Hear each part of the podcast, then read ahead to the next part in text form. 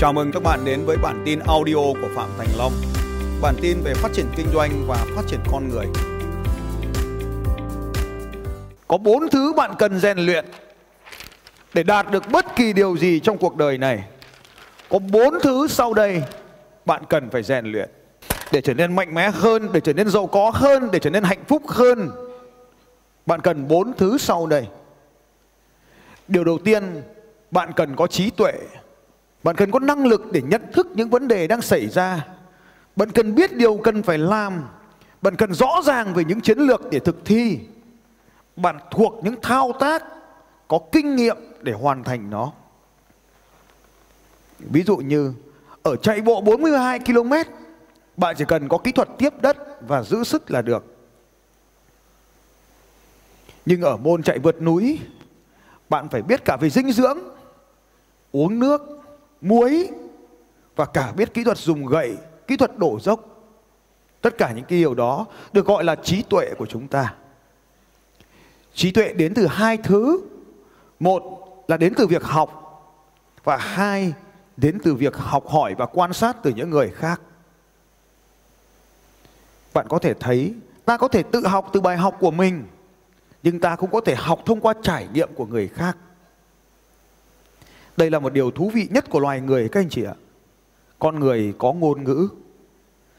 Nên nhờ có ngôn ngữ mà chúng ta có thể truyền đạt được thông tin từ người này qua người khác. Con người có một thứ vũ khí làm khác biệt so với các con còn lại, đó là vì chúng có ngôn ngữ. Cho nên nhờ có ngôn ngữ mà trải nghiệm của thế hệ này được lưu truyền sang cho thế hệ khác.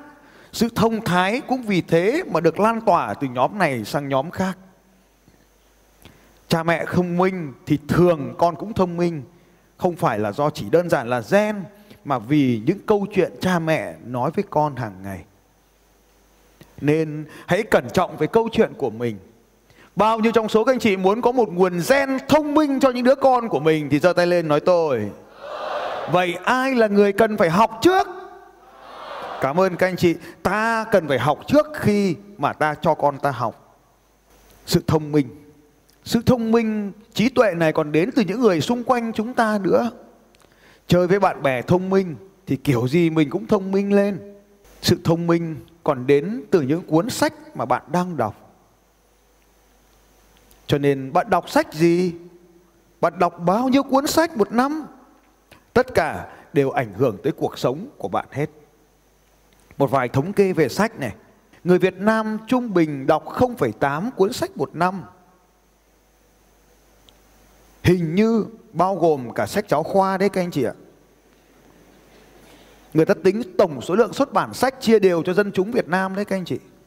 Một triệu phú Mỹ trung bình 60 cuốn sách một năm và tham dự vào 6 hội thảo giống như thế này một năm. Một triệu phú Mỹ trung bình đọc 60 cuốn sách một năm và tham dự vào 6 chương trình hội thảo như thế này. Tức là 6 chương trình ngắn 3 ngày như thế này, 5 ngày như thế này. Rồi, bạn thấy con số trung bình của người Việt Nam và trung bình của triệu phú Mỹ. Bạn đang ở đâu trong con số này? Bạn đang đọc bao nhiêu cuốn sách một năm? Bạn đang tham gia bao nhiêu khóa học một năm? Đó, về mặt cái chỉ số đầu tiên là chỉ số trí tuệ. Bạn sẽ làm gì? Nói to lên nào đọc to cái hành động bạn sẽ làm lên nào. Nói to lên, một, hai, ba go nói to lên, một, hai, ba go vâng cảm ơn các anh chị sẽ đọc sách. Đọc bao nhiêu cuốn sách một năm? Ghi xuống cố cuốn sách bạn sẽ đọc để nâng cao trí tuệ của mình lên. Ghi thêm vào đó, số khóa học một năm mà bạn sẽ quyết định học để mở rộng kiến thức của mình lên. Ghi vào đó những mối quan hệ nào bạn sẽ tìm kiếm để làm cho mình thông minh lên? Bạn sẽ chơi với ai? Chọn thuộc về nhóm người nào để mình trở nên tuyệt vời hơn? Mình có quyết định mình thuộc về nhóm trí tuệ ưu tú hay không? Chỉ số thông minh. Chỉ số tiếp theo gọi là chỉ số thể chất. Physical. Chỉ số thể chất. Sức mạnh đấy, của cơ bắp. Sức mạnh của cơ thể chúng ta bất kỳ công việc gì các anh chị thì chỉ số thứ hai là chỉ số thể chất, sức mạnh của cơ bắp, sự dẻo dai của cơ bắp, độ bền của cơ bắp. Như vậy, để hoàn thành được môn chạy bộ thì việc số 1 là bạn học cách chạy bộ. Việc số 2 là nâng cao thể lực của mình để đáp ứng với từng cự ly của môn chạy bộ. Để bạn kiếm được tiền nhiều hơn thì thứ nhất phải nâng cao cái chỉ số thông minh tiền bạc của mình lên và luyện tập sức khỏe để có khả năng đủ sức kiếm tiền. Để trở nên tuyệt vời hơn trong các mối quan hệ, nâng cao trí tuệ về mối quan hệ của mình lên, nâng cao thể lực của mình lên, những mối quan hệ sẽ trở nên tuyệt vời. Chỉ cần biết cái điều sau đây là mình đã trở nên khỏe mạnh hơn này. Nếu sau khi ăn mà mình trở nên tỉnh táo hơn, đó là thức ăn nên tiếp tục được ăn.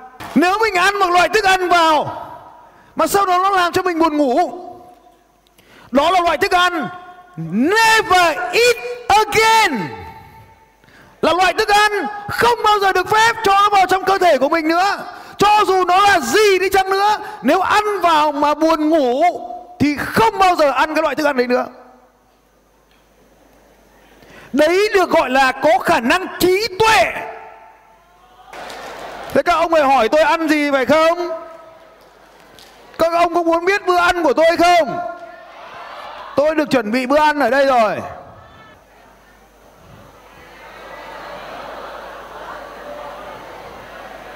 Bữa ăn của tôi. Rồi.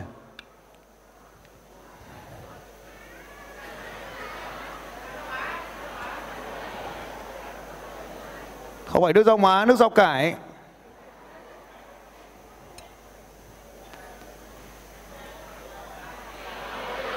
Các hạt khô, các loại hạt khác nhau.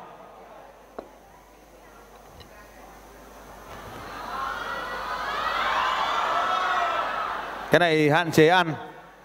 Nó tăng cân. Và cuối cùng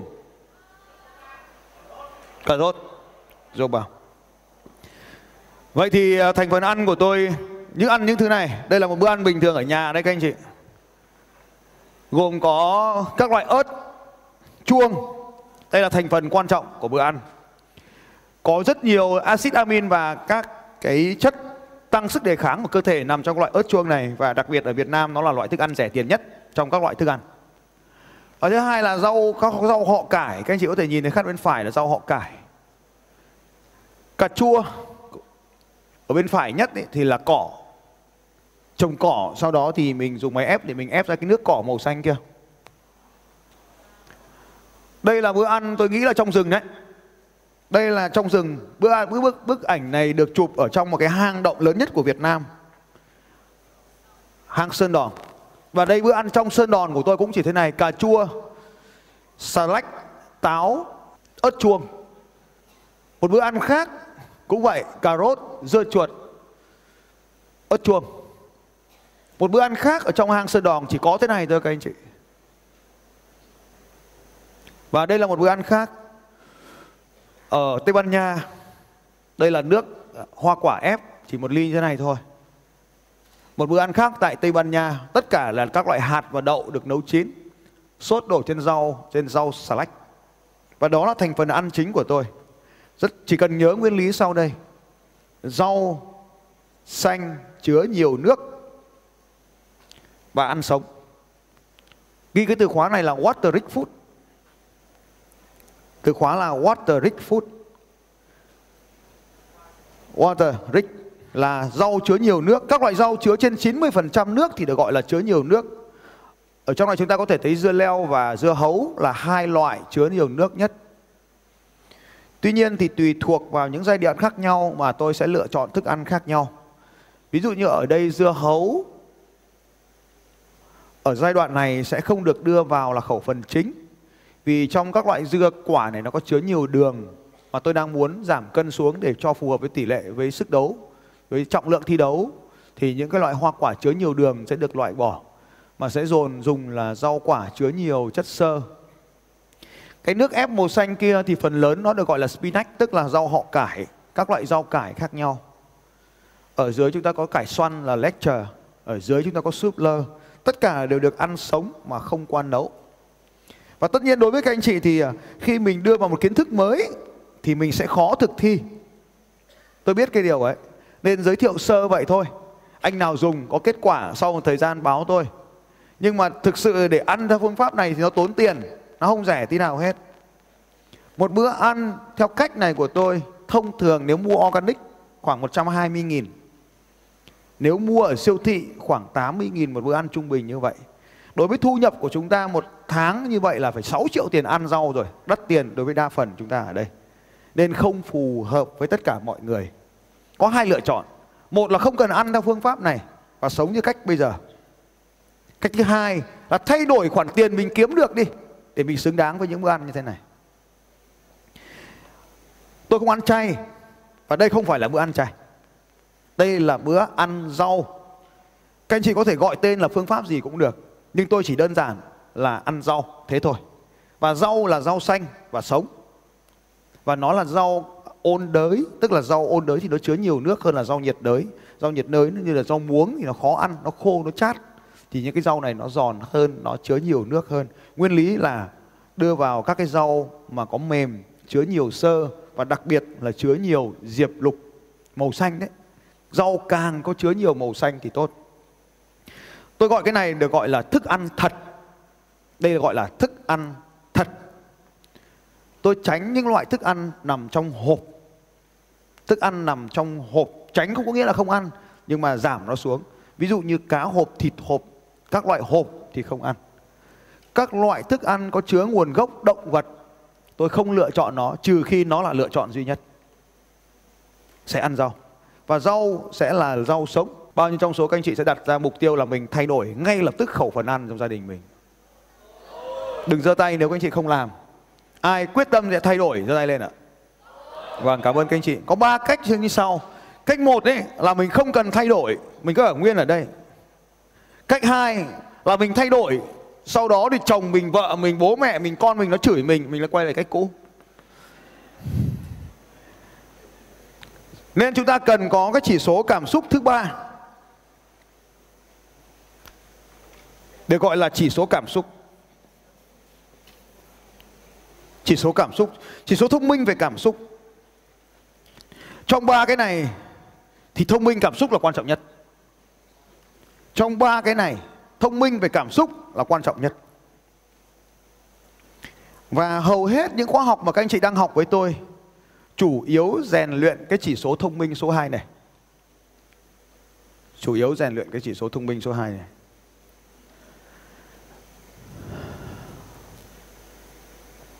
Cảm xúc đó là vui, là buồn, là tức giận, là hạnh phúc trào dâng.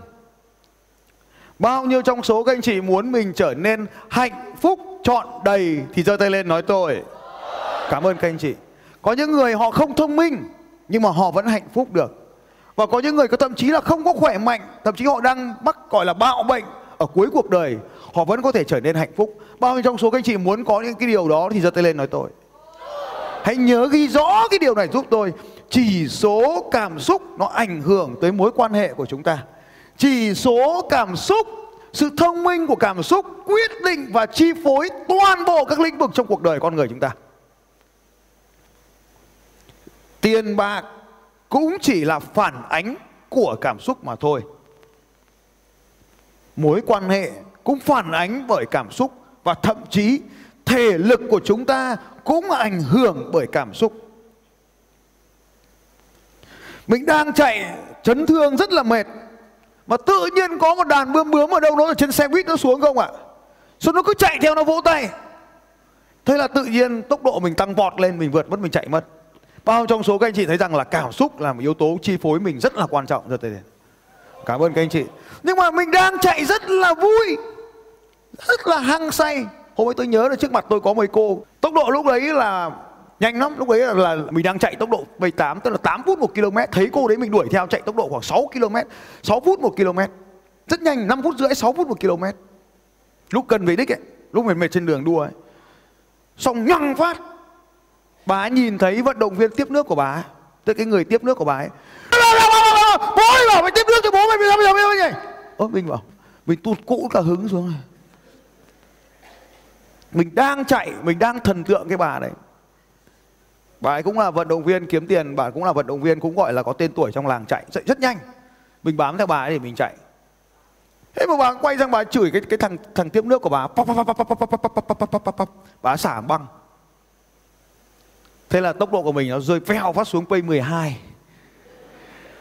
bà không chửi mình. Thế đơn giản là mình đang chạy theo bà ấy thôi. May quá, bà ấy chửi thằng thằng đấy thì bà ấy dừng lại, bà ấy đi bộ lúc đấy thì mình bứt tốc, mình để đi lên. Rất là may. Nên trong cuộc đời chúng ta cũng thế. Cái cảm xúc nó ảnh hưởng đến thể lực của chúng ta rất là nhiều các anh chị. Mình đang buồn mà có người cổ vũ mình là mình đi lên ngay. Mình đang vui mà có người chửi mình là mình tụt xuống. Cho nên là cái chỉ số thông minh cảm xúc ấy. Và nếu mà chúng ta làm thế nào để mình không bị người khác ảnh hưởng đến cuộc đời của mình mà mình tự quyết định được cảm xúc của mình, thì điều đó rất là tuyệt vời nếu bạn đang xem cái video này mà thấy nó hay, nó giúp đỡ được bạn điều gì đó thì đừng quên chia sẻ nó nhé bởi vì có rất là nhiều người đang cần bạn chia sẻ và ai đó sẽ vô cùng biết ơn bạn nếu mà họ nhận được cái video này. Hãy chia sẻ nó ngay ngày hôm nay. Chia sẻ ngay, chia sẻ ngay, bấm nút chia sẻ, chia sẻ ngay nhá. Xin cảm ơn các bạn và tiếp tục nào. Buổi sáng ngày hôm nay ta có một cái từ khóa rất là quan trọng nếu các anh chị còn nhớ. Một cái cảm xúc vô cùng đặc biệt. Cảm xúc gì các anh chị còn nhớ không nhỉ? Cầm tay bạn nói gì?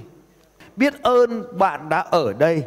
Và nếu bạn cầm tay người đó bạn nhìn vào mắt người đó bạn nói rằng là biết ơn bạn đã có mặt ở đây thì người đó ngay lập tức sẽ trở nên mạnh mẽ và đi quanh căn phòng này và cũng nói với những người khác như thế. Nhưng tôi biết một điều là các bạn chỉ cầm tay thôi nhưng các bạn lại xin số điện thoại. Mày ơi cho tao xin số điện thoại tối về tao còn gọi điện tao bán hàng cho mày. Và khi chúng ta không biết ơn những cái điều gì đang diễn ra trong cuộc đời này ấy, thì nó không bao giờ có thể có cho chúng ta được nhiều hơn. Và một trong những cách để chúng ta huấn luyện được cảm xúc của mình. Có một câu cổ như sau. Tôi xem, hôm qua tôi đọc nó ở trong này. Đây là đoạn nội dung khiến rất nhiều người cảm thấy khó hiểu, bối rối và nó đã bị hiểu nhầm trong rất nhiều thế kỷ qua. Câu này như sau. Người nào đã có sẵn sẽ được ban tặng thêm và anh ta sẽ có dư giả đủ đầy. Người nào không có sẵn thì thậm chí những gì anh ta có cũng sẽ bị tước đi. Thừa nhận rằng khi đọc đến đoạn nội dung này nó rất không công bằng. Hầu như là người giàu sẽ càng giàu còn người nghèo lại càng nghèo. Nhưng trong câu nói này ẩn chứa một câu đố, một bí ẩn chờ đợi được khai phá và khi bạn hiểu được nó, một thế giới mới sẽ mở ra trước mắt bạn. Và câu trả lời cho điều bí ẩn suốt nhiều thế kỷ chỉ được chứa trong chỉ một từ mà thôi. Hãy ghi xuống từ khóa này. Tất cả mọi bí ẩn ở trong câu nói này, người nào có thì sẽ có nhiều hơn và người nào mà không có cái này thì anh ta có, anh ta cũng sẽ bị lấy đi. Vậy đấy là điều gì? Lòng biết ơn. Đây là một cảm xúc vô cùng đặc biệt của con người. Vậy thì câu này nếu giải mã thì phải giải mã như thế này. Người nào đã có sẵn lòng biết ơn sẽ được ban tặng thêm và anh ta sẽ có dư giả đủ đầy. Người nào không có lòng biết ơn thì những gì anh ta đã có sẽ bị tước đi. Nếu bạn biết ơn, bạn sẽ được tặng thêm, bạn sẽ có dư giả đủ đầy. Có thể ghi tóm tắt lại trong cả cái đoạn dài dài vừa rồi biết ơn để nhận được nhiều hơn. Bạn ghi xuống. Và đó là quy luật của vũ trụ. Lòng biết ơn vận hành thông qua quy luật của vũ trụ và chi phối cuộc đời của bạn. Bởi vì đó là quy luật hấp dẫn. Những gì giống nhau sẽ hút nhau nhờ luật hấp dẫn mà các tế bào được liên kết với nhau. Nếu bạn nghĩ tôi không thích công việc của mình, tôi không có đủ tiền, Tôi không tìm ra bạn đời của mình. Tôi không thể trả các hóa đơn. Tôi đang xa sút Cô ấy hoặc anh ấy không trân trọng tôi. Tôi không hợp với bố mẹ tôi. Con tôi thật rắc rối. Cuộc sống của tôi chẳng đâu vào đâu. Hôn nhân của tôi có vấn đề. Bao nhiêu trong số các anh chị đã có một trong số những cái suy nghĩ như vậy thì có thể giơ cao tay lên được không ạ? Cảm ơn các anh chị là bởi vì chúng ta không có lòng biết ơn với những điều đang xảy ra trong cuộc sống của chúng ta. Và khi chúng ta suy nghĩ như vậy thì những điều như thế sẽ hấp dẫn những điều tương tự như thế xảy ra cho cuộc đời của tôi. Bằng việc nói tôi không có đủ tiền thì bạn sẽ tiếp tục không có đủ tiền ở mức cao hơn. Hãy nhìn vào số tiền bạn đang có và biết ơn nó mỗi ngày, bạn sẽ có nhiều hơn.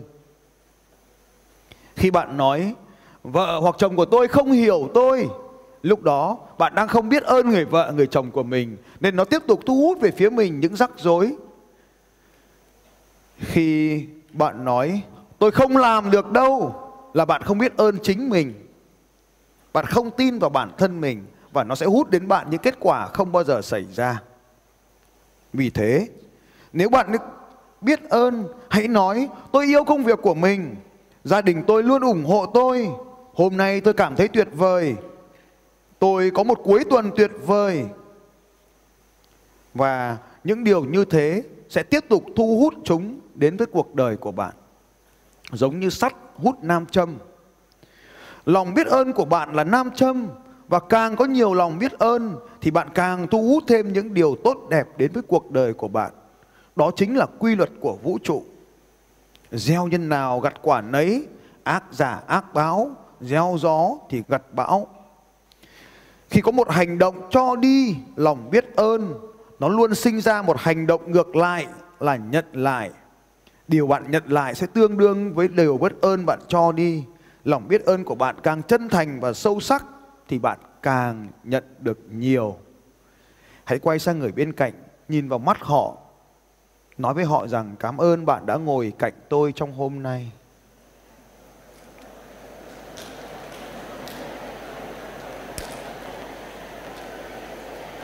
Khi nói bằng lòng biết ơn chân thành thì bạn sẽ nhận được lòng biết ơn chân thành.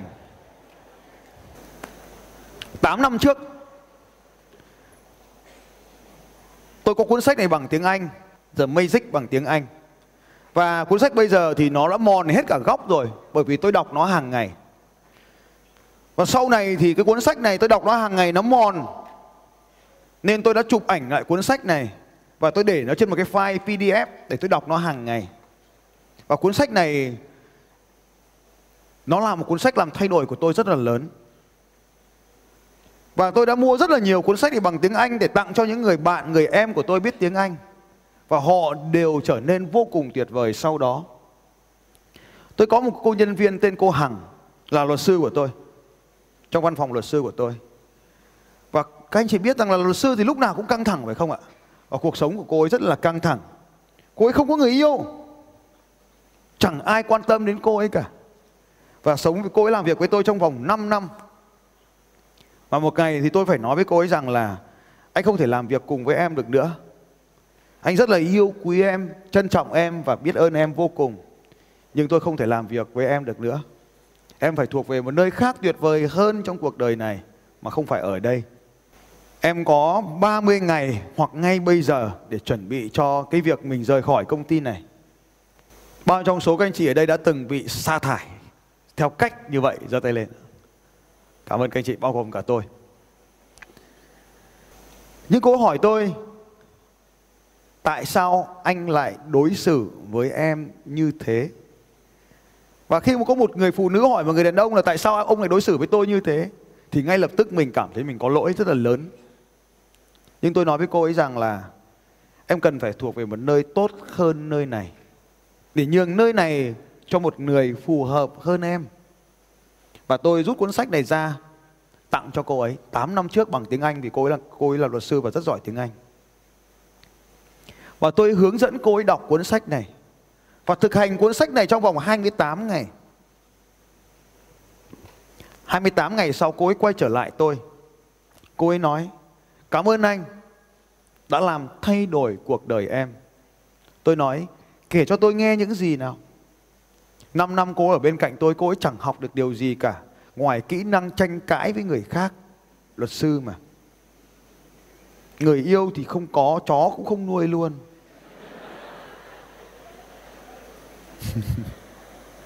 Ai ở đây người yêu không có chó cũng không nuôi ra cao tay cái coi.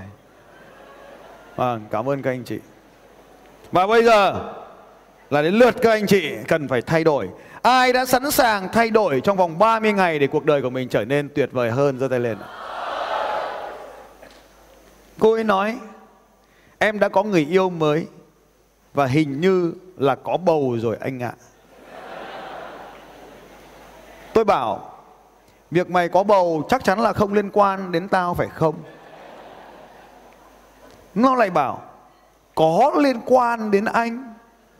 Tôi lại gãi đầu mình điểm danh ra trong vòng 30 ngày qua có ngày nào mình uống rượu không nhỉ? Và tôi không thấy cái chuyện này xảy ra. Tôi bảo đừng có đổ lỗi cho tao nhá. Cô ấy bảo không, nhưng mà anh đã làm thay đổi cuộc đời em. Khi em đọc cuốn sách mà anh bảo em đọc, em đã nhận ra rằng là mình chỉ cần đi theo dòng chảy của lòng biết ơn thì mọi điều kỳ diệu như tên tên của cuốn sách Magic, mọi thứ kỳ diệu sẽ xảy ra cho cuộc đời của mình. Các anh chị biết rằng là những người làm luật sư ấy, thì họ chỉ có sự tranh đấu, sự đấu tranh, sự hằn học, kết quả thắng và thua. Thắng thì cảm thấy rất là sướng và tìm mục tiêu khác để chiến đấu. Nhưng thua thì trở nên cay cú vô cùng và có thể là làm cho mình rất là bất hạnh trong rất là nhiều ngày tháng sau đó. Nhưng bằng việc thực hành lòng biết ơn này, cô ấy tìm được một công việc mới, không còn phải làm luật sư nữa. Cô ấy chuyển sang một công việc khác ở một công ty về dầu khí liên quan tới dịch vụ khách hàng. Và tôi không bao giờ nghĩ rằng một cái con người cứng, khô và đanh đá như vậy, căng thẳng như vậy, ở cạnh cô tôi mệt vô cùng luôn, đau não lắm. Vì bất kỳ cái điều gì, đấy giống như lúc nãy đấy, nó tấn công ngược trở lại tôi. Không phải cô ấy, mà là những ký ức cũ. Thì cái ký ức cũ nó nó trở nên ám ảnh vô cùng. Và tôi rất sợ phụ nữ căng thẳng. Nên là cô đấy cô rất căng thẳng. Và đấy là lý do mà tôi mời cô ấy nghỉ việc. Nhưng mà cô lại chuyển sang một công việc hoàn toàn mới, đó là dịch vụ chăm sóc khách hàng.